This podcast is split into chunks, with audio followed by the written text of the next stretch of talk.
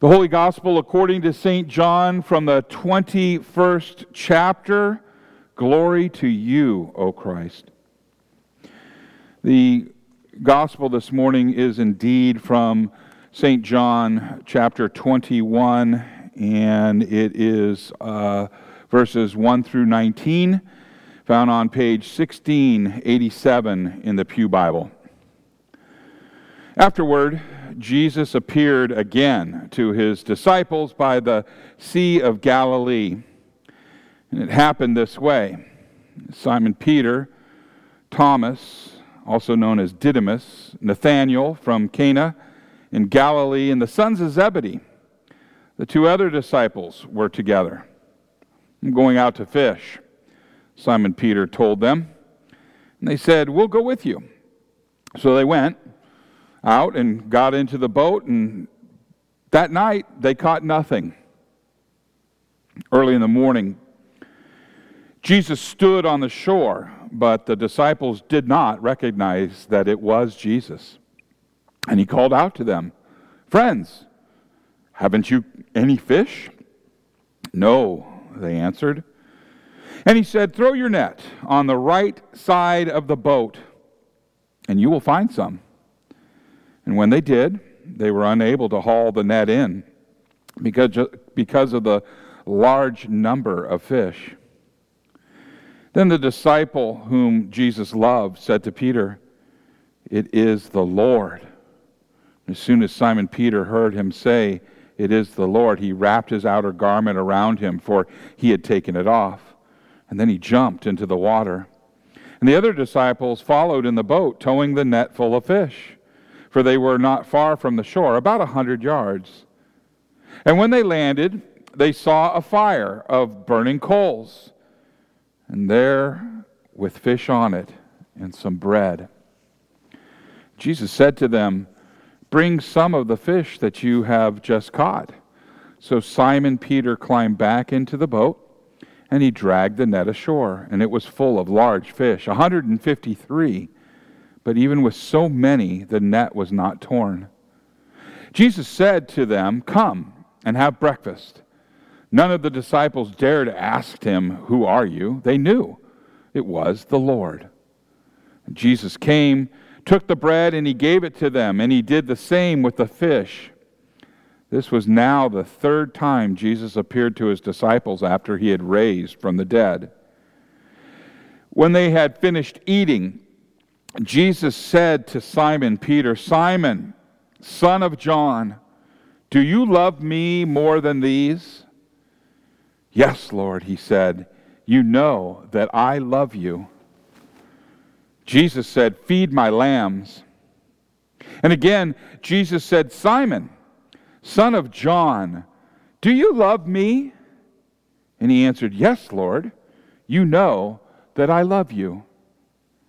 Jesus said, Take care of my sheep. And then the third time he said to him, Simon, son of John, do you love me? Peter was hurt because Jesus asked him the third time, Do you love me? And he said, Lord, you know all things. You know that I love you. And Jesus said, Feed my sheep. Very truly, I tell you, when you were younger, you dressed yourself and you went where you wanted. But when you are old, you will stretch out your hands, and someone else will dress you and lead you where you do not want to go. Jesus said this to indicate the kind of death by which Peter would be glorifying God. And then he said to them, Follow me. This is the gospel of the Lord. Praise to you, O Christ. You may be seated.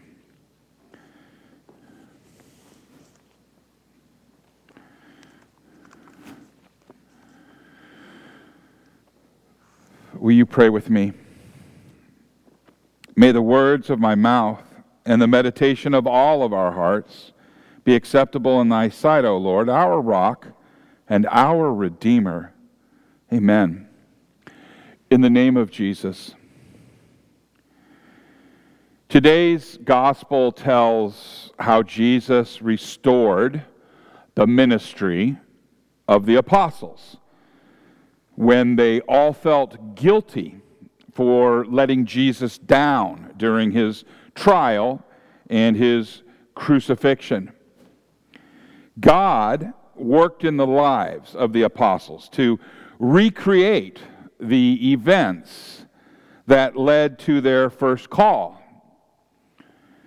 There is the night of fishing without a catch, the miraculous catch at Jesus' command, and then Jesus' final call to follow me. Did you catch that? He did it again.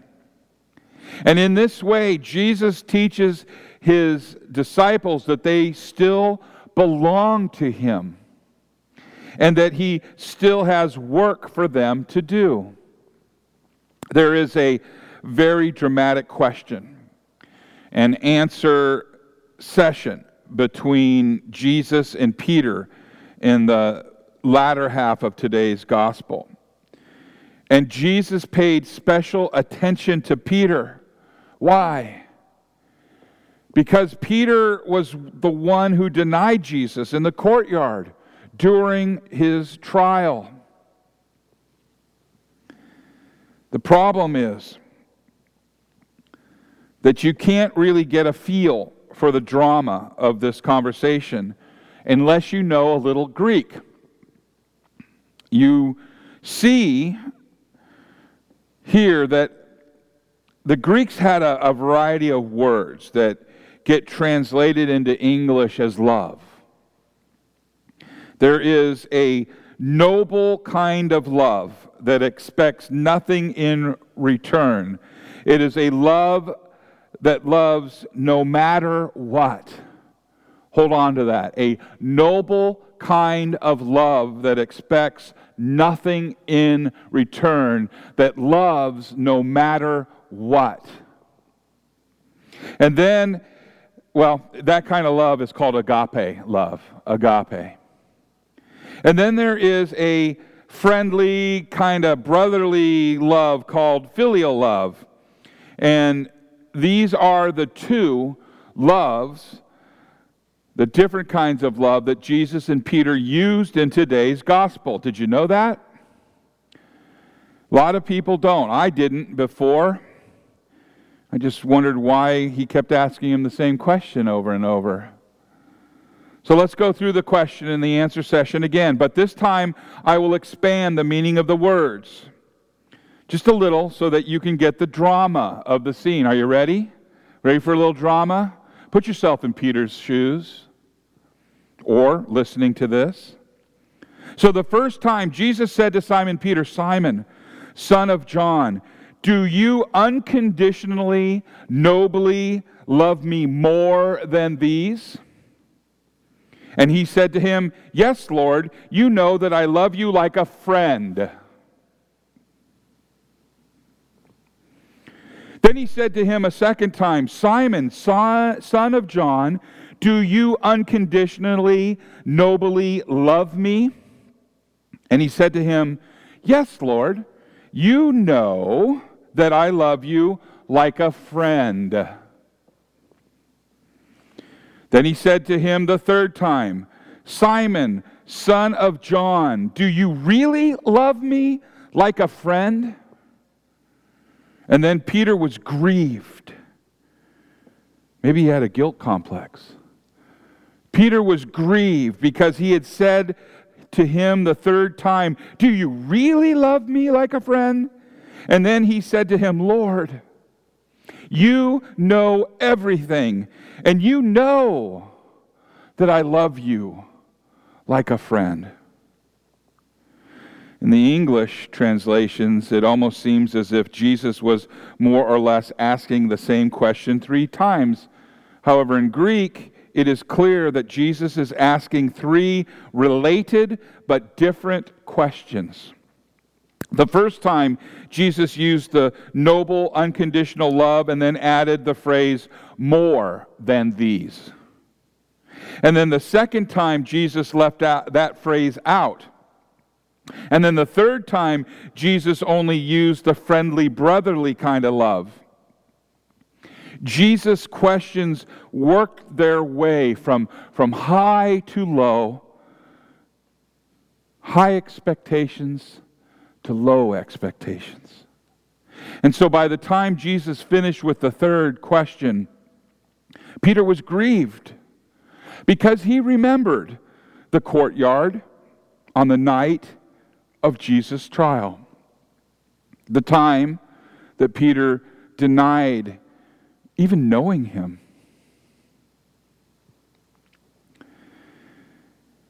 Jesus knew that Peter was carrying a painful guilt of denial around him. It was inside of him, it was consuming, it was a guilt complex. And he knew that Peter had to confess his guilt and get rid of it. And Jesus asked one question for each time that Peter denied him. And Jesus brought Peter to the grief that he had felt that night when Peter went out and wept bitterly. It was necessary for Peter to feel his grief so that he could get rid of it. And Jesus did not leave him grief stricken. Instead, Jesus told him, Feed my lambs, tend my sheep.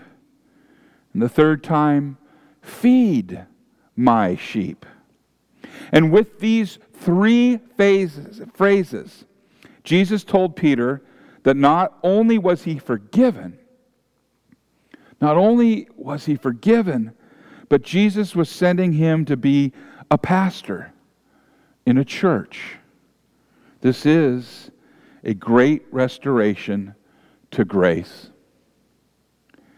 And Jesus is able to give this grace because of his great work, his perfect life that fulfilled all the law, his innocent suffering and death on the cross that made the payment we owed for our sins, and his resurrection that opens the way to heaven is for all believers. And all of these things make up Christ's great work that freely offered the grace to Peter, that freely offers grace to you and to me. This grace is so great that Peter, who denied he even knew Jesus, let alone loved him like a friend, Peter eventually became the leader of the church. And this grace is not for Peter only. You know, in our first reading, if you'll recall, Ashley read the encounter that Saul had on the road to Damascus so that he could arrest the Christians that he found there. Talk about a guy needing grace. And Jesus came to him in a great light and a great voice. And Jesus said, Saul, Saul, why do you persecute me? And he also said, I am Jesus, whom you are persecuting. And Saul also had to go through grief over his sins. Saul had to come to grips with the fact that when he persecuted the church, he was persecuting Jesus, the Son of God. And the grace that Jesus earned with his life and his suffering and his death and his resurrection, all that was for Saul, too. This time, Jesus administered his grace to Saul through his disciple Ananias. Ananias came to Saul and he laid his hands on him and he said, Brother Saul, the Lord Jesus, who appeared to you on the road by which you came, has sent me that you may regain your sight and be filled with the Holy Spirit. And immediately something like scales fell off from his eyes, and he regained his sight. And then he rose and was baptized, and taking food, he was strengthened. Jesus Christ's grace is so great that Saul Even Saul, who persecuted the church, eventually became Paul, the evangelist to the Gentiles and the author of almost half of the books of the Bible or of the New Testament. So, as I said before, this grace is not just for Peter, and it's not just for Saul, it's for all people. And as the Holy Spirit works through the law to bring us to grief over our sins, he makes us aware of our need for a Savior. The grace that Jesus earned with his life the grace that he earned with his suffering, the grace that he earned with his death and resurrection comes to us just as it came to Peter, just as it came to Paul. And just as the Holy Spirit worked through Ananias to bring grace and forgiveness to Saul, so also the Holy Spirit works through the pastor to bring grace and forgiveness to you. You heard it earlier in the service. I said, I therefore declare to you the entire forgiveness of all of your sins in the name of the Father and of the Son and of the Holy Spirit. Amen. Some of you will taste it later as Jesus himself offers his own body and his own blood in the bread and the wine of the sacrament. The grace of Jesus Christ is very great, and it will not leave you unchanged. And all people, all people who believe in Christ Jesus have their sins forgiven and their relationship with God restored. And all believers become heirs of eternal life in heaven. The grace that Jesus Christ earned offers us forgiveness, it offers, offers us life and salvation. And the grace that Christ earned for us also changes the way we live here on earth. Peter, the denier, became the leader. Saul, the persecutor, became Paul, the evangelist. So, how will God's gift of forgiveness life and salvation. Change the way that you lead your life from this point forward here on earth. Well, consider this.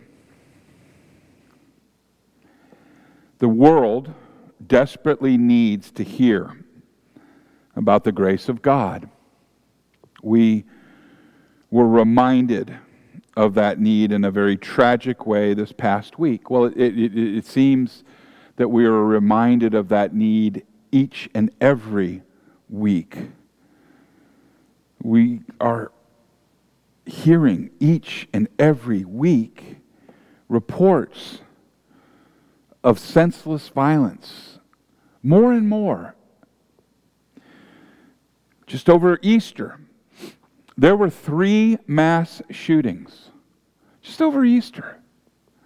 There was the New York subway where 10 people were wounded. Up in Sacramento, six people were killed and 12 were wounded. And there was another thing that went on somewhere at a mall out in the parking lot in South Carolina. The list goes on and on. There are reports that there are some 140 mass shootings in the USA since the beginning of this year. The great tragedies that I just relayed to you, they join the list of other similar violent tragedies. We've got the high school at Columbine. We got the federal building in Oklahoma. We got all that happened on 9 11 and many, many more. And all these tragedies remind us that the world desperately needs to hear about God's grace in Jesus Christ. You see, students and teachers and workers and others who are now dead, they began their day with no knowledge whatsoever that they would meet their Maker face to face before that day was over. Some of the dead were ready for that meeting, and others were not. Some of the dead are enjoying the eternal joy of heaven with God, and, and others are enduring suffering that will never end.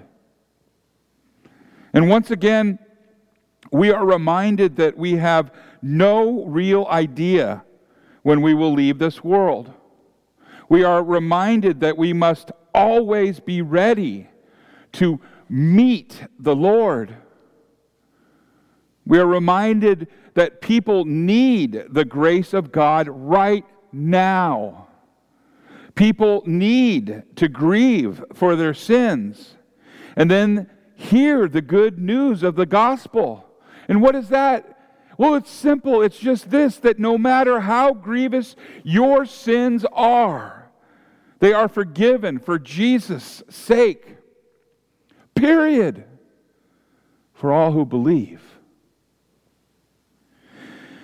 As we confess our faith to others using God's Word, the Holy Spirit has promised to work through the Word to offer forgiveness, to offer life and salvation through faith in Jesus Christ. And we, like Peter and Paul, can all be vessels all of us can be vessels that God uses to bring Christ to a world that so desperately needs his grace. And as we enjoy and rejoice today in the grace that God gives us so freely and richly, may we be moved to share the, that grace, to share that grace with the world a community that so desperately needs to hear the good news. In the name of Jesus, amen.